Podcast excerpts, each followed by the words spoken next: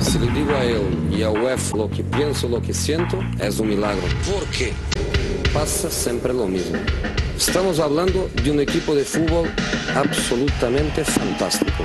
Yo no entiendo por qué. Solo para dejar esta pregunta, que es una pregunta que yo espero tener em, respuesta, termino mi carrera hoy. La Casa del Fútbol Internacional. ¿Por qué? I think I'm a special one. El 9 y medio radio.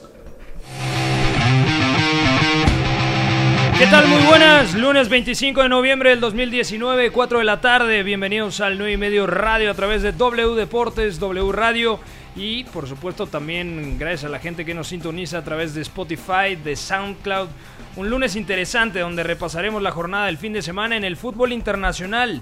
El Manchester City le ganó al Chelsea 2 a 1. El Liverpool tras un mal primer tiempo contra el Crystal Palace termina ganando en Londres.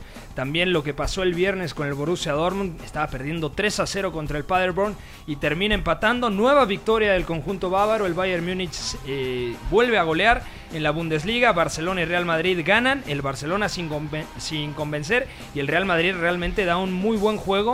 Victoria contundente 3 a 1 contra la Real Sociedad, uno de los equipos revelación no solamente en España sino en Europa.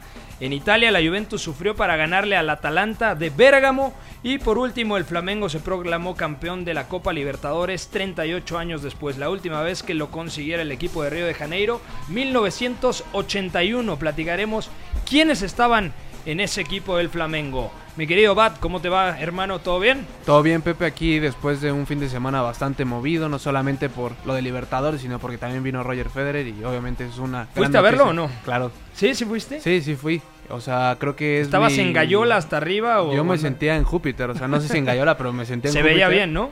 Y se veía bastante bien, la verdad. Yo pensé que no se iba a ver tanto la bola, pero se vio, se vio bien y bueno, qué decir de todo lo que nos dejó este fin de semana, no solamente también en Alemania, sino en Sudamérica. Tú que eres un experto del tenis, te quiero hacer esta pregunta.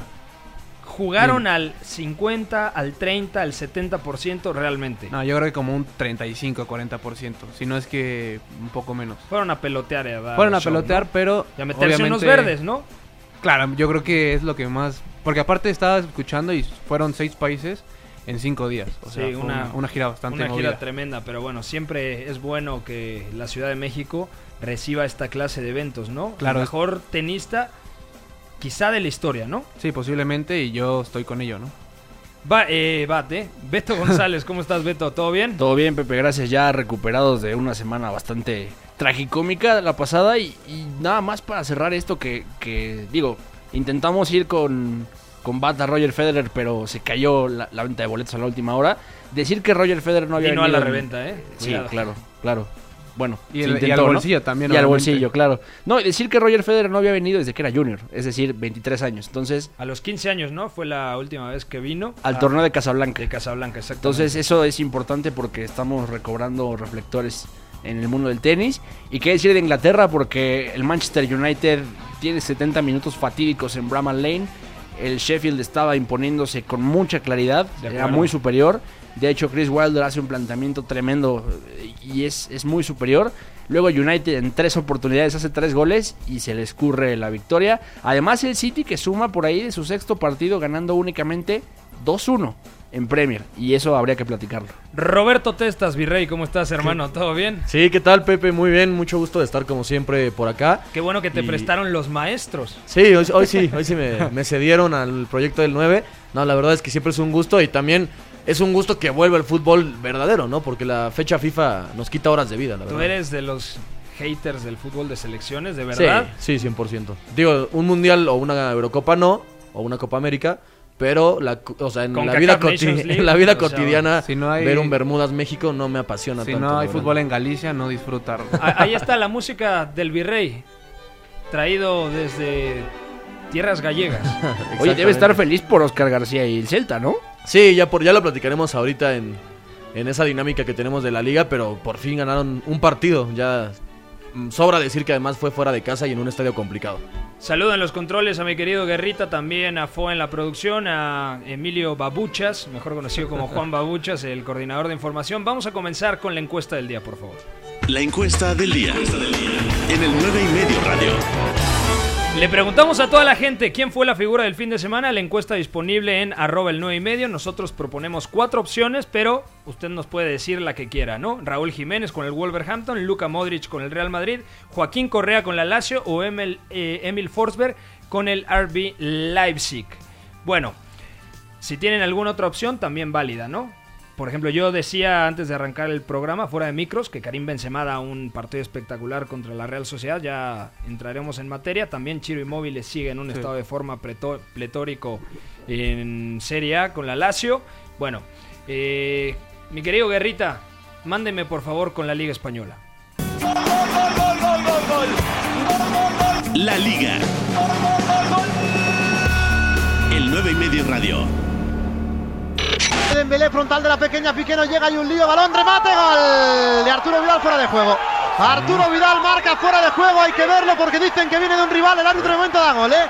El árbitro de momento da gol, gol, gol, gol, gol, gol, gol, gol, gol, gol, gol, gol, gol. Arturo Vidal no se ha enterado y le está comiendo la oreja al asistente, que te lo han dado Arturo, que te lo han dado, celébralo. Gol, gol, gol, gol, gol, gol del Barça, ahora el árbitro con la mano en la oreja, habrá que verlo, ¿eh? si viene de un rival o no, el asistente ha levantado el banderín rápidamente, el árbitro Jaime Latre ha dicho, es gol, porque viene de un rival, entiendo, y tú... Eso sí, porque lo ve él, lo ve Él lo ha él, visto, el, asistente, el hace bien, Sí, porque sí. lo que levanta es una posición en fuera de juego, no ve de quién viene el balón, y el árbitro está desde detrás y él ve la posición, no ve- veremos a ver de quién le pega, a ver si le pega el del Leganés o a Rakitic. Para platicar de la victoria del Barcelona contra el equipo dirigido por Javier Aguirre, que además empezó ganando el partido con un golazo el marroquí eh, en Nesiri. Está en la línea telefónica nuestro especialista en Barcelona, Jordi Bacardit. ¿Cómo estás, hermano? ¿Todo bien? Buenas tardes, encantado. Bienvenido al 9 y medio radio. No te había tocado entrar, ¿verdad? No, todavía no, es la primera vez. Bueno, pues bienvenido y ojalá sea la primera de muchas. Jordi, ¿qué ha pasado en campo del Leganés? Porque esta vez Ernesto Valverde coloca un doble pivote formado por Sergio Busquets, Frenkie de y los cuatro de arriba, Luis Suárez, Lionel Messi, Antoine Griezmann y Ousmane Dembélé. Juegan los cuatro, pero las sensaciones del Barcelona les terminan siendo realmente muy pobres. Sí, así es. Las sensaciones quizás son las del peor partido de la temporada, porque pese a acumular muchísimo talento ofensivo, al final, por más acumulación, si, si el balón no llega con orden y limpio, mm, por mucho talento que haya, no sirve de tanto. Entonces el Barça tuvo muchísimos problemas ante el 5-4-1 bajo del Leganés, empezando por, la, por el mal escalonamiento ofensivo del doble medio centro, con Busquets y De Jong formando una misma altura y sin, sin atraer demasiado ni romper por dentro. Y, y luego por los carriles exteriores con las parejas de extremo y lateral muy emparejadas y sin, sin formar diversas alturas, incluso se solapaban en una misma y, y no fluían el juego. Entonces el Barça, entre que le faltaba dinamismo y fluidez y la composición táctica no ayudaba a, a dar profundidad interior y a romper por dentro, tuvo muchísimos problemas para desestabilizar la defensa del Leganés.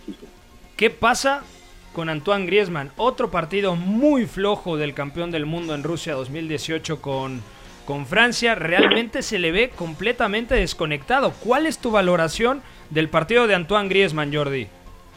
Sí, tuvo ínfimo peso, eh, tanto asociativo como diferencial entre sus cuartos, porque empezó pegado por el carril zurdo, cosa que no le beneficia en cuanto a perfilación y atacar el área.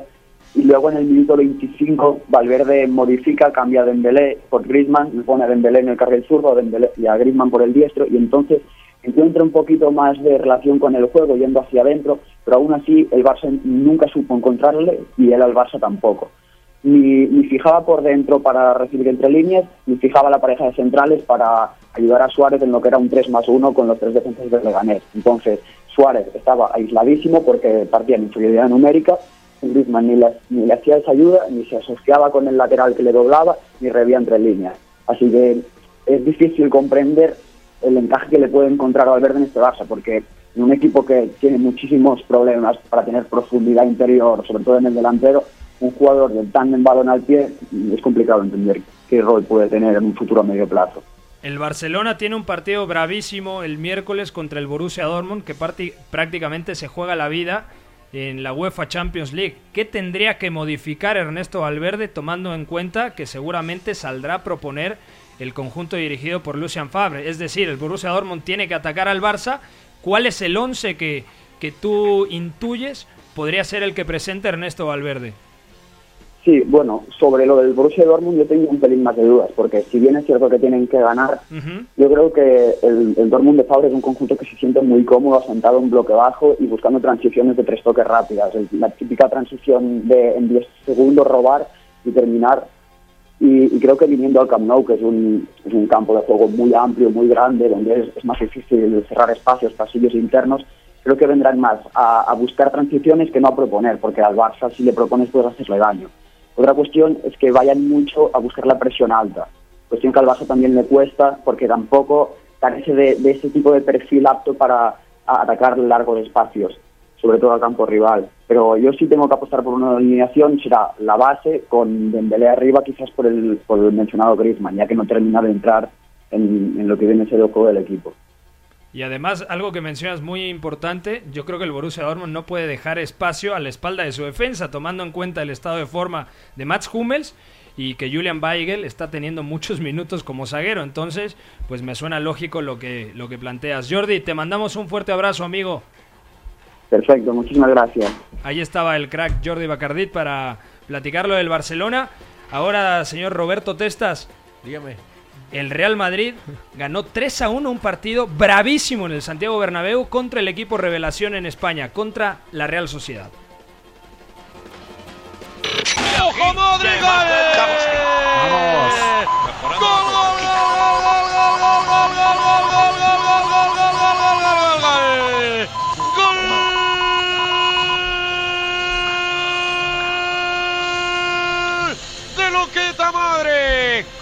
Jugada empezada de manera maravillosa por Gareth Bale, cogiendo la pelota, corriendo a la contra, la apertura en banda derecha, se la tiran al espacio, la llegada de Gareth Bale para ponerla con pierna derecha ante la presencia de Diego Llorente, la acaricia en el segundo palo, ahí la gana Karim Benzema, que antes le mete el cuerpo a Zaldúa, la pone atrás en un pase maravilloso de Karim Benzema y a bote pronto, desde el punto de penalti, acomodando la zurda, la revienta Luca Modric, seguramente para sentenciar el partido. Partido de confianza para el Real Madrid que empezó perdiendo con un horror defensivo de Sergio Ramos y luego yo creo que la, me- la mejor participación, el mejor partido de Luka Modric en mucho tiempo. Karim Benzema sigue en modo Dios, poco a poco sigue entrando en el ritmo Eden Hazard. Barán también estuvo muy bien, tanto anticipando como haciendo coberturas a banda. Creo que el Real Madrid recupera muchísimas sensaciones y poco a poco está tomando forma el equipo de Zinedine Zidane, que por cierto no alineó a Tony Cross, que era sensiblemente una baja importante, ¿no? Al final me parece que entra faltando 15 minutos, ¿no? Por Fede Valverde. Exacto. Sí, yo creo que al Real Madrid le hacía falta un partido así, ¿no? Una prueba importante contra un rival que había sido de lo mejor en la liga, que complica mucho los partidos por cómo presiona, por, la, por la presión que, que ejerce. Y en ese sentido creo que el hecho de no contar con Tony Kroos quizá fue una ventaja para un Real Madrid que fue un poquito más vertical. Entonces yo diría que los tres puntos clave del partido fueron eh, Valverde, que por un lado es un jugador que ya nos tenía acostumbrados a presionar muy arriba, a morder, a recuperar el balón. ¿Eres de los que está enamorado del uruguayo? Sí, totalmente, porque no, yo creo que hoy en día ya tanto todos los madridistas como Zinedine Zidane estamos de acuerdo en que es indiscutible. Es un jugador que le ha aportado un nuevo dinamismo al, al centro del campo del Real Madrid que no tenía con, con Tony Kroos. Te cambio la pregunta. ¿Será indiscutible cuando esté en su... Bueno, Tony Cross es inamovible, Sí, ¿no? claro. Pero si Luka Modric mantiene el nivel, mantiene la versión mostrada contra la Real Sociedad, yo veo difícil que Fede Valverde le pueda ganar la titularidad al croata. Pues no sé, o sea, yo creo que eh, si eso pasa, quizás Zidane pruebe nuevas cosas. A lo mejor eh, eh, Kroos en el interior izquierdo, Valverde en el derecho y Modric de adelante, o no sé. O sea, creo que el hecho de que Modric mejore sus prestaciones no, no quita del 11 a Valverde. Para mí ha funcionado mejor con Valverde que con Modric. O ese sea, equipo. Valverde y 10 más para ti en el Real Madrid hoy en día. no tampoco, pero sí, Ah. sí, sí lo veo muy, muy titular. El padre de Testas es uruguayo, hay que decirlo, ¿eh? Sí, también. Ah, es- ya, ya entendemos, ¿no? Pero, pero yo creo que también parte mucho de esto porque hay cierta duda en el, en el sector derecho. Yo creo que Rodrigo, a pesar de esas, eh, ahora sí que impresiones que nos ha dejado a pesar de su juventud, yo creo que todavía e- ese carril del Real Madrid deja ciertas dudas. Y posiblemente, como decía Robert, puede incluir, incluir ahí a Fede Valverde y a Modric como un media punta y recargar el juego más al centro y O no tanto a regresar al 4-3-1-2 Que como tanto media le dio. punta que, Que tanto le dio a Zidane en su momento. que esa posición la tenía Isco, ¿no? Exacto. Detrás de Cristiano Ronaldo y Karim Benzema. Sí, yo Que creo. además yo creo que eso le, le puede be- beneficiar a, a Hazard, que contra la Real Sociedad dio un partido muy... que le falló la, la puntería, pero ha sido su mejor actuación, Muy yo creo. participativo, ¿no? Muy participativo y no quiero decirlo para que no sea la comparación, pero muy de Messi. O sea, un partido con 10 regates completados, con 6 pases clave, con 2 tiros a portería. O sea, creo que es, es un jugador que con poquito que empiecen a entrar los goles, que hay que recordarlo, no es un goleador, no es un jugador que te vaya a meter 30, 40, 50 goles por temporada, pero sí te puede dar goles decisivos o De puede o puede sobre todo hacer jugadas decisivas. Y en ese sentido está mejorando cada partido está mejor valga la redundancia. Le cometieron también siete faltas que es algo que, que hace ver que está llegando a su mejor versión física algo muy muy necesario para él para su agilidad en esos recortes que hace en cortito y por eso creo que acercarlo al área le puede beneficiar al Madrid. Entonces, que no sorprenda que si se empiezan a atascar algunos partidos, pueda probar con esta formación de, de 4-4-2. Destacar algo de la Real Sociedad, el primer tiempo es muy bueno, sobre todo por la presión alta. Me gustó mucho el partido jugando de poste de William José, el brasileiro. M- eh, Martin Odegaard no da su mejor partido, pero sigue dejando destellos en esa... A mí sí me gustó bastante. Yo creo que es un jugador que en ese tipo de partidos le gusta participar mucho, le gusta Sí. tener balón y eh, tenía una presión importante, ¿no? Porque era un, un estadio que para él... eh, que estabas en una situación rara porque lo... lo- bueno, ¿cómo se llama? Lo... Lo potenciaban cada vez que tomaba el balón y eso sí, es sí. una presión extra a un jugador de 20 años. Él quería tener la Es que pelota eso es lo y- importante y, de- falla de en un par de jugadas. Yo creo que más por el tema mental que el futbolístico. Sí, claro, es que se notaba. Y aparte es joven, apenas cumplirá 21 años. A mí me encanta y la temporada que está haciendo, bueno, es uno de los nombres propios de la Liga Española actualmente y seguramente lo veremos, tiene muchas posibilidades de que lo veamos en la Eurocopa, ¿eh? Porque Noruega Es- todavía no... Está complicado, Ahí pero está sí. el playoff, ¿no? Pero yo creo que lo de Odegaard sigue dejando buenas sensaciones. Repito, para mí, desde mi punto de vista, que lo he visto prácticamente todos los encuentros en, en esta temporada en la Liga Española, no da su mejor partido. Tampoco Yarzábal da su mejor partido. Sí, El que me costó. gustó mucho fue Merino, sobre todo en el primer tiempo, las persecuciones individuales que hacía para seguir a Luka Modric. Yo creo que Merino es una de las revelaciones también de la Real Sociedad por todo lo que produce. Y un gran director de posesiones de la Real Sociedad, Sí. porque normalmente el mediocentro baja entre los centrales. Miquel Merino hace como el director Como de el esas posesiones, precisamente, y es el que lleva el ritmo de, de esas posesiones de la Real Sociedad. Que siempre acostumbró a hacer otro tipo de, de medio, no era más. Pues en el. Newcastle, como era de mucho recorrido, era muy inglés. De hecho, en En el, Dortmund en también. el Dortmund, En el Dortmund no, también. no le va bien. Ahí tenía ya un gran pie. O sea, me parece que él surge de los Asuna. Exacto. Y en el Osasuna, bueno, también. Era media punta en el Osasuna. Exactamente. Lo ficha el Borussia Dortmund pensando que podía ser un centrocampista organizador. Y lo ficha no Tuchel, bien. aparte. Y lo ficha Tuchel, exactamente. Sí, pero creo que es un jugador que de hecho la semana pasada Odegaard lo entrevistaron y lo pedía para la selección española, tanto él como Yarzábal, que ya es casi casi indiscutible. bueno, vamos a ver qué pasa con Luis Enrique, pero esta Real Sociedad que funciona muy bien y lo de Merino es circunstancial porque y Yarramendi era el titular en esa posición de mediocentro y Merino era un interior de muchísimo despliegue, que es justo lo que decía Beto, ¿no? Que, que tiene ese físico para llegar, una zancada importante, pero está rindiendo muy bien también, como decías, en, en una función más de tener la pelota, pero también sin balón es De importantísimo. acuerdísimo. de No, y- y la acuerdísimo. Real Sociedad, eh, eso es clave porque trabaja mucho sin pelota. Es un equipo que ya bien decía, presiona muy bien, presiona arriba, pero todo el equipo, me parece que la presión es de las más coordinadas de la Liga Española. Y, y prueba de que, de que trabaja mucho este equipo sin pelota es la cantidad de duelos que disputa Martín Odegaard en el piso. O sea, en el, en el Santiago Bernabéu disputa 11 y gana 7. Eso también es importante señalarlo porque de repente se, se pasa desapercibida esta cuestión de cómo presiona la Real Sociedad y cuánto trabaja para recuperar el balón de manera que pueda ir más arriba y más peligroso. Bueno, el Real Madrid gana un partido que era muy bravo. Yo lo digo así, tal cual. Si hoy me preguntan cuál es la final de Champions, falta muchísimo. Pero yo diría Real PSG, Madrid. Real Liverpool. Sociedad. Real Madrid, Liverpool. Para mí hay, hay tres equipos que, más allá del tema futbolístico, están tomando una inercia tremenda. El Liverpool, bueno, ya lo platicaremos. El Real Madrid, que en los últimos seis partidos tiene cinco victorias y tiene una prueba interesante a media semana contra el Paris Saint Germain. Y viene el Barça en un par de Viene el. Barça el, el 18, 18 ¿no? Me parece. diciembre.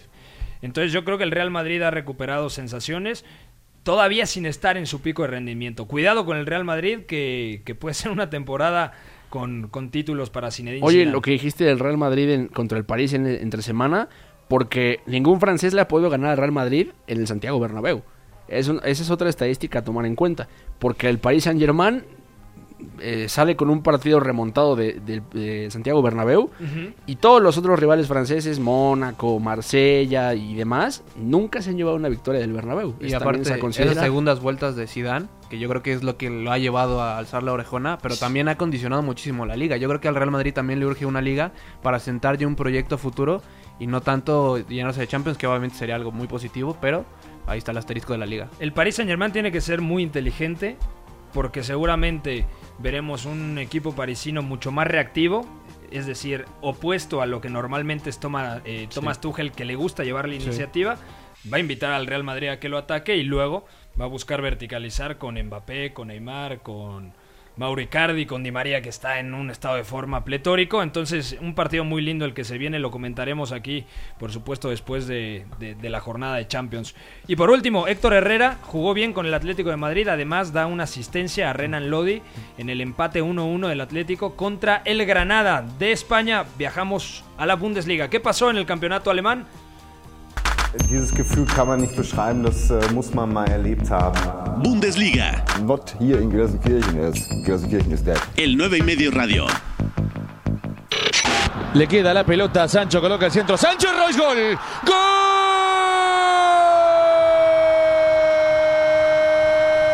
¡Gol del Dortmund! Del 0-3 al empate en 3. Marco Royce en la adición. Dortmund 3, Paderborn 3.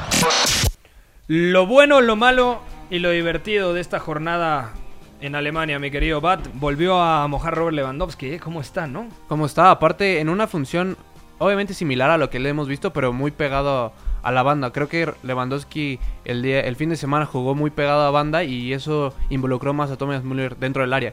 Y bueno, ya yéndonos ya lo bueno de la de esta sección, para mí lo divertido es este partido del Borussia Dortmund contra Paderborn más allá de esa mala sensación que dejó en el primer tiempo el conjunto de Far. La defensa es vulgar. Y no puede competir el Borussia Dortmund, ni siquiera en la Bundesliga, mucho menos en Champions, con esa defensa. Julian Weigel es un muy buen mediocentro. Se entiende que lo utilicen como mecanismo para tener una salida limpia en los primeros pases, para que el equipo intente fluir desde, desde la zona de la defensa. Pero caramba, a nivel defensivo deja muchísimas facilidades. Y Hummels, bueno, Hummels Sí, ya está Ya más para allá que para acá, ¿no? Y, y creo que estoy de acuerdo mucho con Jordi, que decía al, al inicio que el Dortmund va a intentar un poco replegarse, porque precisamente el viernes en, en el partido contra el Paderborn, los tres goles de, de la, de la visita fueron en condición de transición, es decir, cuando el Dortmund tenía, tenía el balón y llegaba a zonas altas y en campo contrario, a la contra fue donde el Paderborn consiguió el gol. Y que yo, yo creo que ahí es un detalle de lo- los jugadores que alinean el carril, ¿no? Porque al final,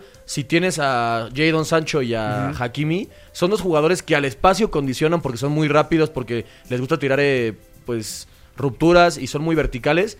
Y por otro lado, no tienes nadie que pueda, eh, si se te encierra el rival, entre líneas jugar es, es complicado. Entonces creo que este Borussia Dortmund por eso tiene que ser un equipo más, más vertical y eso sin tomar en cuenta que la, la transición defensiva es muy pobre de este equipo, que es lo que los condenó a este, bueno, empate que después logran, pero al 3 a 0 parcial. El otro día, bueno, el viernes juega Dahoud como Sí. centrocampista al lado de Witzel. Dahoud teníamos muchísima fe en él, sobre todo, además viene a ser un europeo sub-21 bastante positivo, pero en el Borussia Dortmund no es ni la sombra del futbolista que conocimos en el, Boru- eh, en el Borussia Mönchengladbach. Aparte que estaba arropado, ¿no? Con Zakaria y un poco antes con Shaka. Shaka.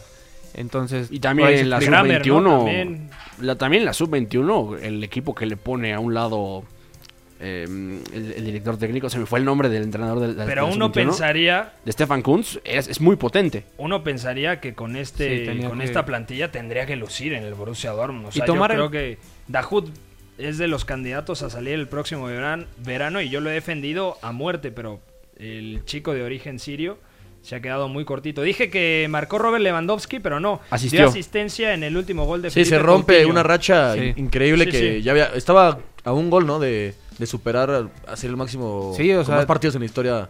Bueno, ya lo había Aparte la superado primera, a los- sí lo superó a- a Gerd Müller. Era Sí. Gerd Müller y otros dos, ¿no? Pero Pizarro, ¿no? También. a Pizarro, Aubameyang, pero iba a romper la, el récord de su primera vuelta con más goles también. O sea, a esa edad creo que Lewandowski nos ha demostrado que poco a poco con, no solamente con Kovac, sino es que realmente Robert Lewandowski ahora mismo uno de los jugadores más dominantes de la Bundesliga. Yo te dije que no le creía al Borussia Mönchengladbach todavía y al final terminó cayendo. Que eso es lo malo, que precisamente la Unión Berlín, digo, se entiende, ¿no? Que el colero le gane al líder un poco en, en esta caótica Bundesliga, pero también es triste porque ya queríamos ver otra vez a un líder nuevo que no fuera el Bayern. Se mantiene el Gladbach como líder, pero ya solamente un punto por encima de, los bávaros. Ahí está muy cerquita también el Leipzig, eh, exhibición de Emil Forsberg, el sueco sigue estando muy bien.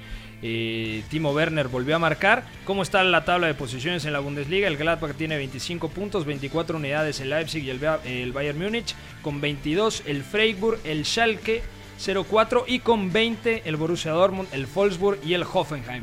Nosotros vamos a una pausa, seguimos repasando toda la actualidad del fútbol internacional aquí en el 9 y medio radio. Pausa. No es que no te entiendas, que hablas muy raro. Si tú ya sabes más que yo, perfecto, tira, vamos a ver. Habla de lo que quieras, yo te contesto de lo que me apetece. Análisis es bastante superficial, bastante gratuito. El apellido, ¿cómo es el apellido? El 9 y medio radio. Correcto. Siguiente pregunta. Estamos de vuelta en el 9 y medio radio, 4 y media de la tarde, es lunes 25 de noviembre del 2019. ¿Cómo le fue a los mexicanos en el viejo continente? Escuchemos esto que preparó el redactor Esteban Garrido. Mexicanos en Europa. El 9 y medio radio. Es momento de repasar la actividad de los futbolistas mexicanos que militan en el fútbol europeo. Para comenzar, en los duelos de la Liga Española, Javier Hernández se quedó en el banquillo en el triunfo del Sevilla por un gol a cero sobre el Valladolid. Por otra parte, el Celta de Vigo derrotó 3 a 1 al Villarreal, donde Néstor Araujo disputó los 90 minutos del encuentro. En más de la liga, Héctor Herrera fue titular y jugó todo el partido en el empate a un gol del Atlético de Madrid y el Granada. Por último, el Real Betis venció 2 a 1 al Valencia. Andrés Guardado jugó todo el partido y Diego Lainez se quedó en la banca. Mientras que el Leganés de Javier Aguirre dejó ir la ventaja de un tanto y terminó perdiendo 2 a 1 ante el Barcelona. En cuanto a la Premier League, Raúl Jiménez logró mantener su buen paso al anotar un gol en el triunfo de los Wolves por 2 a 1 sobre el Bournemouth. Para finalizar, en el fútbol de Holanda, ni Edson Álvarez ni Eric Gutiérrez tuvieron actividad en sus equipos en este fin de semana. Informó Esteban Garrido. Estamos de vuelta en el 9 y medio radio. Bueno, ahí está la actividad de los mexicanos en el viejo continente. Vamos rápidamente a repasar cómo le fue al Paris Saint Germain en la liga francesa. J'ai appelé le boss, je lui ai dit euh, écoute, je vais le prendre deux mois à la maison, le temps qu'il trouve sa maison. Ligue 1. je vais essayer de l'intégrer le plus vite possible. El 9 y medio radio. Terminó ganando 2-0 al Lille. El Lille empezó jugando bien, sobre todo con el 5-3-2. Le estaba complicando mucho las cosas al PSG que no tuvo en el cuadro titular a Marco Berratti. Sin el italiano Idrissa Gueye, el, el futbolista senegalés, fue el que tuvo que estar en las salas de máquinas construyendo. Le costó mucho trabajo al conjunto dirigido por Thomas Tuchel, pero apareció al minuto 17 Mauro Icardi. Únicamente empujó la pelota. Mauro Icardi está tocado con la varita porque no participa en la elaboración de juego, pero a nivel contundencia es uno de los mejores atacantes hoy en día en Europa. Y el segundo lo hizo Ángel Di María, Neymar fue titular, salió de cambio por Kylian Abucheado Mbappé. también. Abucheado, Oye, pero además. la verdad es que lo de Icardi lo veíamos venir, ¿no? Un delantero Sí. que con tantísimas ocasiones que genera el PSG de una forma u otra iban a anotar bastantes goles. Con poquito que, que le ofrezcas a Mauro Icardi, con 10 participaciones en, un- en todos los 90 minutos, te hace uno o dos goles. De acuerdo. Y eso para un equipo que quiere aspirar a algo más que ganar la liga que siempre gana es importantísimo porque en noches importantes le ha faltado precisamente eso, ¿no? Contundencia. Lo vimos contra el Manchester United, contra el Madrid en su momento. Lo que le falta es meter el gol. Partidazo el que se viene mañana, Real Madrid contra París Saint Germain, Sí, 2 de la duda. tarde, tiempo de la Ciudad de México. Tú eres de los que quieren que le aplauda el Bernabéu a Kylian Mbappé, ¿no? Para empezar a seducirlo. Sí, ya hace falta que... Es que creo que es una- un matrimonio que solo es cuestión de tiempo, Pepe.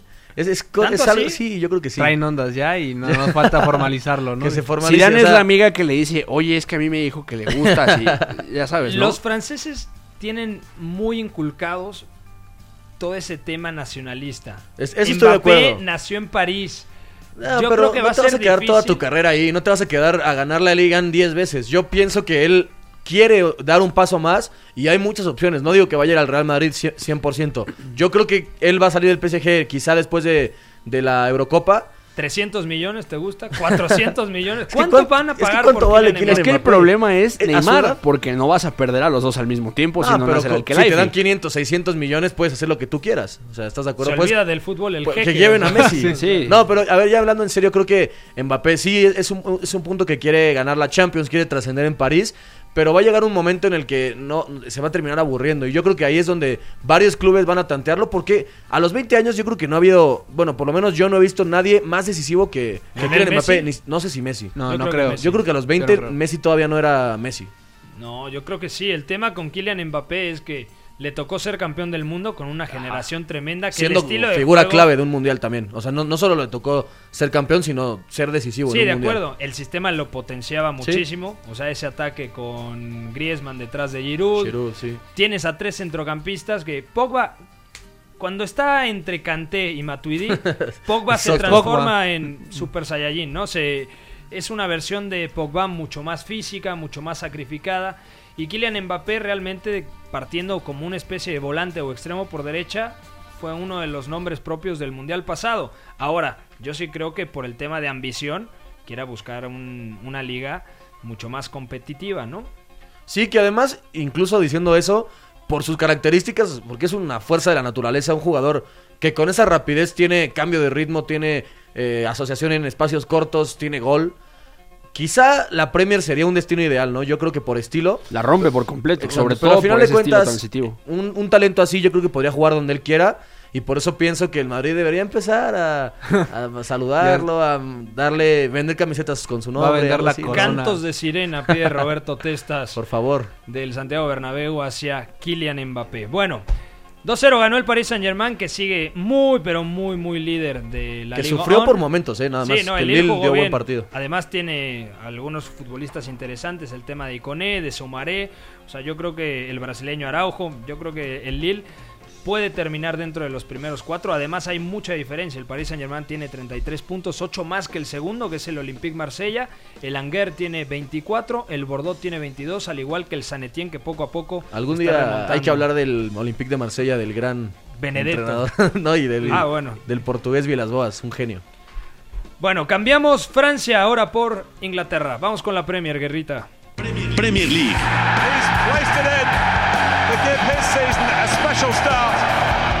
El 9 y medio radio. Up goes Mares. Sterling! 3-1! Match over! Three points Manchester City. VAR having a real good look at this. And I think they might overrule, and I think it might be ruled out.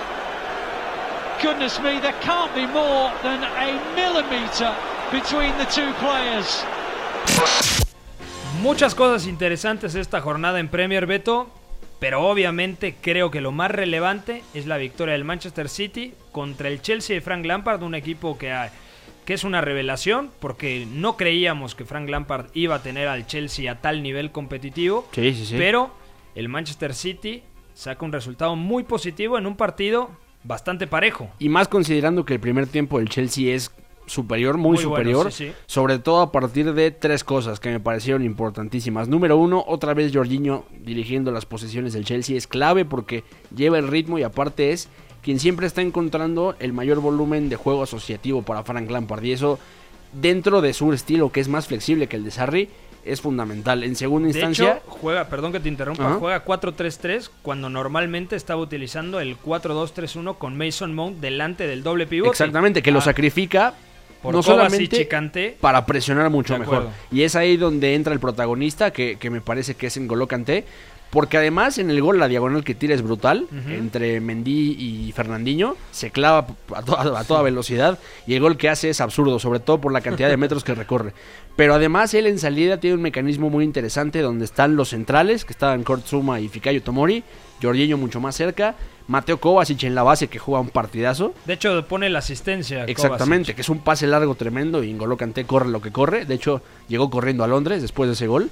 Sí. Y, y N'Golo Kanté en salida se escora en la derecha para propiciar que César Aspilicueta gane metros. Ese movimiento para mí es el que hace que el Chelsea sea muy superior en la primera parte, porque genera triángulos por fuera, porque genera superioridades numéricas, y se vio que, por ejemplo, a gente como Benjamín Mendy, que todavía me parece que está lejos del nivel que debería mostrar, le gana el ritmo. Lo mismo David Silva, que sale tocado. Lo mismo Sergio Agüero, que sale tocado de un tendón, y cuidado porque esa baja se puede prolongar hasta un mes y eso me parece trascendente para lo que busca el Manchester City. Buen partido de Riyad Mahrez del City. Además Muy marca un golazo. Creo que hay demasiada demasiadas facilidades por parte de la defensa del Chelsea. Bueno, Le se pasa mucho espacios conociendo que va a ser esa jugada en donde recibe en la derecha, sí, sí. tiene muy buen regate y se va. En esa jugada Emerson le da la espalda, o sea, espera que salga por fuera cuando todos conocemos Guerrita, todos conocemos que Mares va a encarar hacia adentro. No, y, y Marés precisamente es lo que tiene, que siempre que Guardiola busca ganar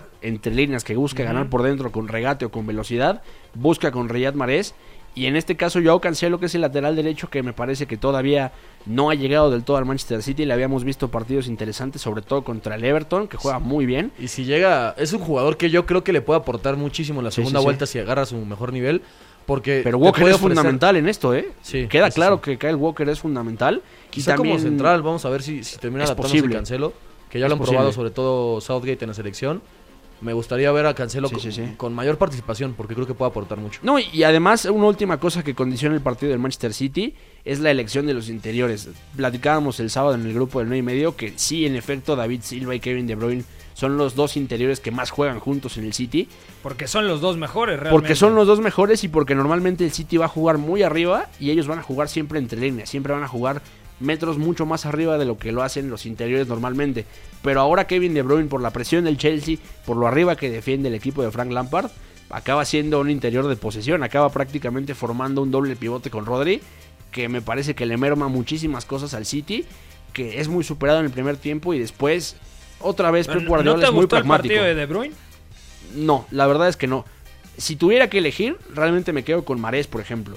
O con el propio Rodri, que no juega mal, pero Fernandinho sigue juega muy bien como y es central. que también yo creo que eso de De Bruyne está muy condicionado porque no está Bernardo Silva, entonces no hay ese eso. extremo quien fije por dentro y De Bruyne ataque ese espacio. Entonces yo creo que por eso y por las condiciones que tomó el Chelsea, De Bruyne tuvo, tuvo que tomar ese rol de, de organizador desde abajo. De acuerdo. Y bueno, me parece que lo malo sale de este partido precisamente y es la lesión de Sergio Agüero, porque el City necesita remontar, el City necesita reforzar una buena un buen cierre de primera de primera vuelta en Premier si quiere realmente acercarse al, Liverpool, el Leicester también lo está haciendo muy bien, de hecho ganó bastante bien contra el Brighton con un partido bastante sólido. 2-0 ganó el Leicester. 2-0 y el equipo de Graham Potter realmente no encontró muchas facilidades con los de Brendan Rodgers. Otro partidazo de Jamie Vardy, ¿eh? Gol y asistencia. Gol y ¿no? asistencia y además buen partido de Ayose. James Madison otra vez como interior de base, siendo el organizador.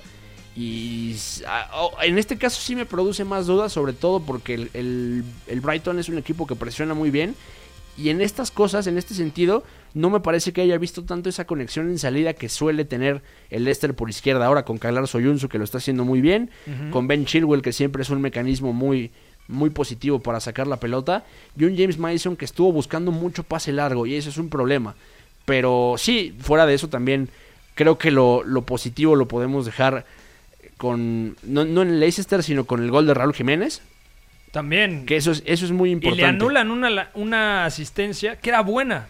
Porque le mete un pase espectacular a Diogo Jota, le devuelve la pared y Jota no estaba adelantado. De hecho, el propio futbolista portugués se va contra el linier, contra el, el juez de línea. Porque se quedó atrás. Exact- No, y aparte porque la jugada tiene que terminar y luego Claro. ya levantas la bandera. Sí, claro, y, y es que es esta cuestión de... Hemos estado viendo errores arbitrales recurrentes en. Premier, sea con el VAR, sea con marcaciones de fuera de lugar así milimétricas, y este es un caso de esos, ¿no? Que le priva a Raúl Jiménez de otra asistencia en Premier, y los números que tiene ahora mismo en Liga son importantes, porque en 13 partidos tiene 6 goles, tiene 2 asistencias, y va creciendo la cuota goleadora, es decir, si lo, vam- si lo llevamos, por ejemplo, a la Europa League, pues nos vamos a encontrar también con buenas estadísticas, vamos.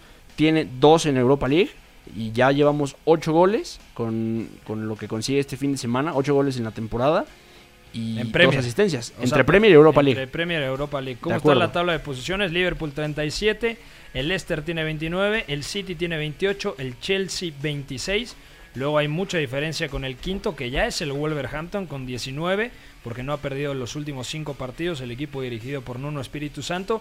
El Sheffield, que empató 3 a 3 con el Manchester United, tiene 18, al igual que el Burnley y el Arsenal, que, sin comentarios, volvió a ser una decepción y empató a dos goles contra el décimo noveno, contra el Southampton. Que está lejos de ser un mal equipo el Southampton. El problema es que me parece que de repente le el pasan Arsenal muchas no es cosas. equipo. Para empezar, No, no, el. Arsenal no es equipo.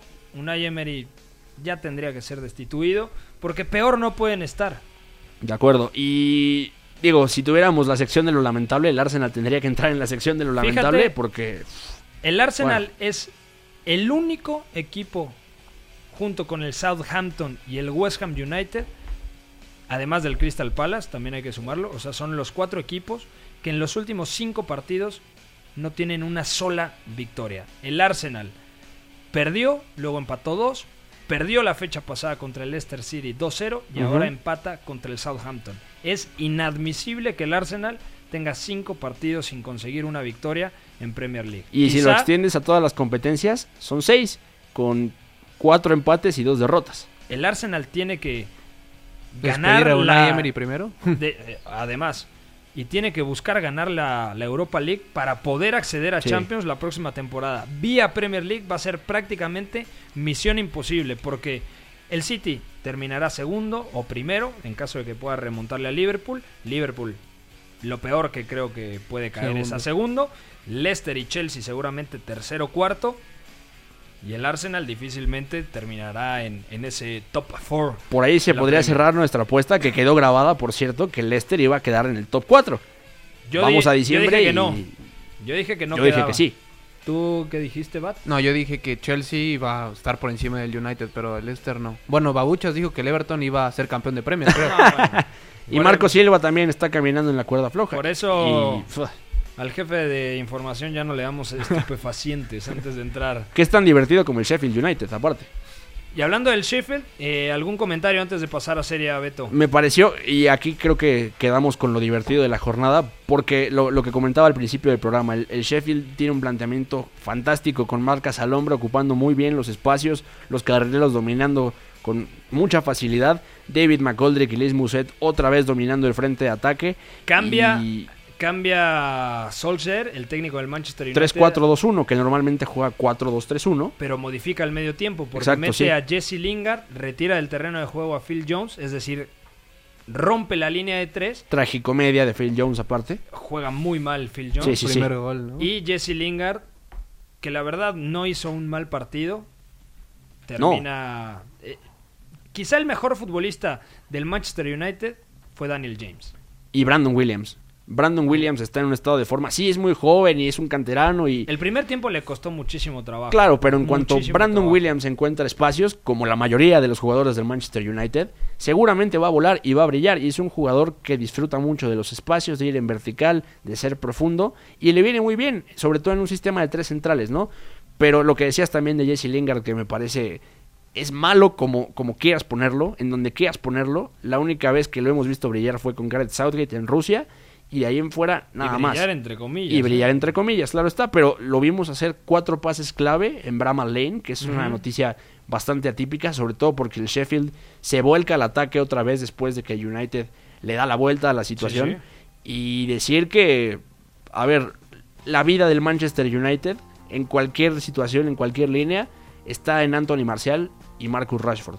Sea en un sistema de cuatro, de cuatro defensores o de tres defensores, lo que ellos dos hacen, permutando arriba, cambiándose, combinando el centro y la banda, es lo que realmente le da argumentos competitivos.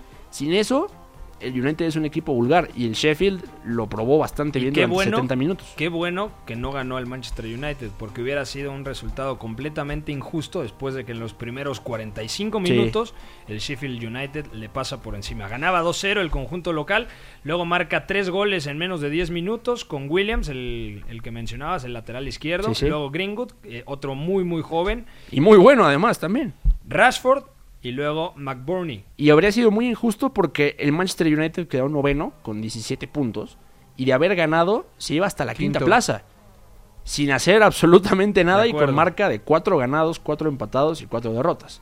Bueno, hasta aquí dejamos el tema de la Premier League, viajamos al país de la bota, al calcio, a la Serie A italiana. Una giornata ricca chiaramente di, di emozioni, Serie A. ma che ci arrivo con tanta serenità e ci arrivo anche con tanta felicità. El 9 y medio radio. His angle. Great play. Quadrado. Lovely stuff. And that's a fabulous finish.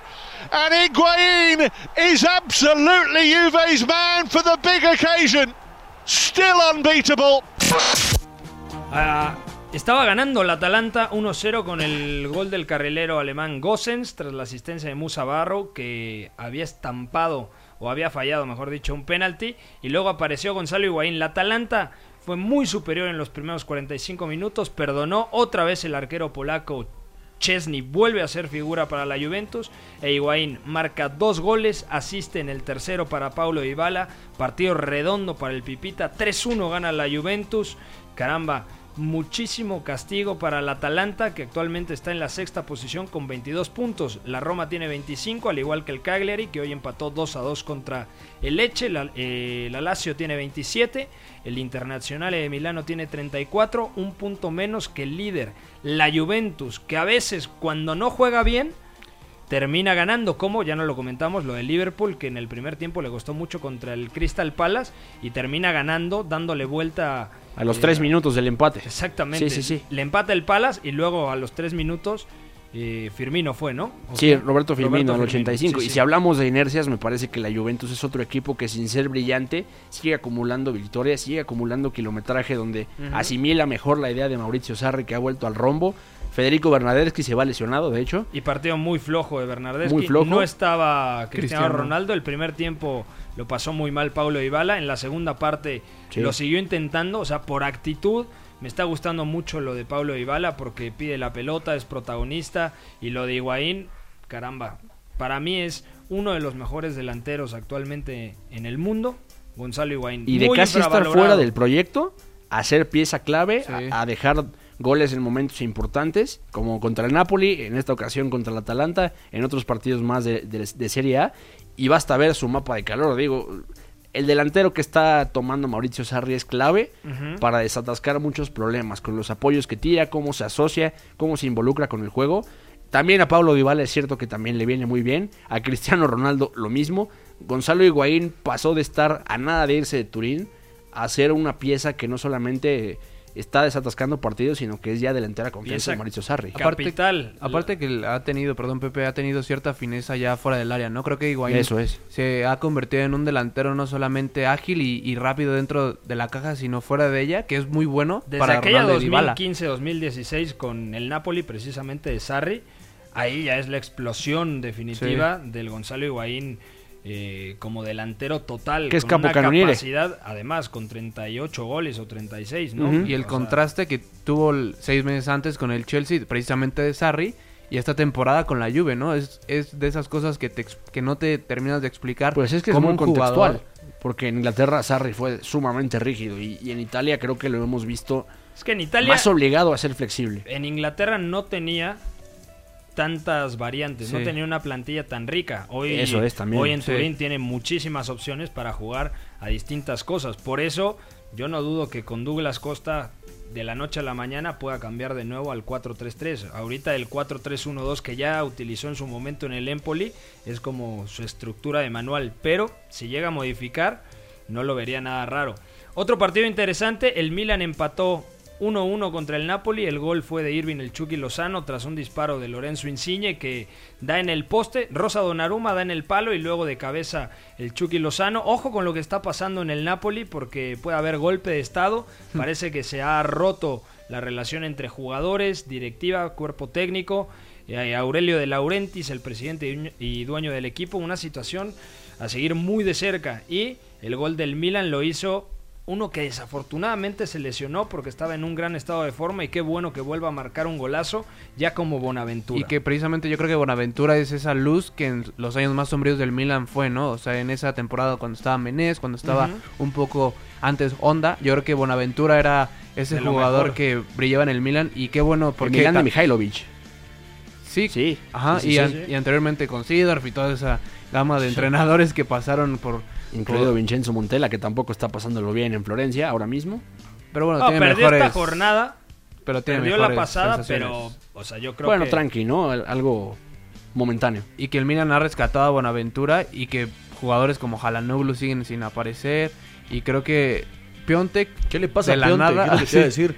Un No era que tan bueno como pensábamos. lo- ya lo querían en todos los equipos del mundo después de esa racha de que llegó en invierno al, al Milan. Ujú. Pero creo que es un delantero que es 0% autosuficiente. O sea, necesita que le pongan Eso balones sí. siempre. Entonces, como este Milan no produce muchas ocasiones de gol, eh, Piontek está totalmente borrado. A mí me llama la atención que el argelino, bueno, no estuvo, me parece Estaba por lesión, lesión- ¿no? lesionado Benacer. Benacer.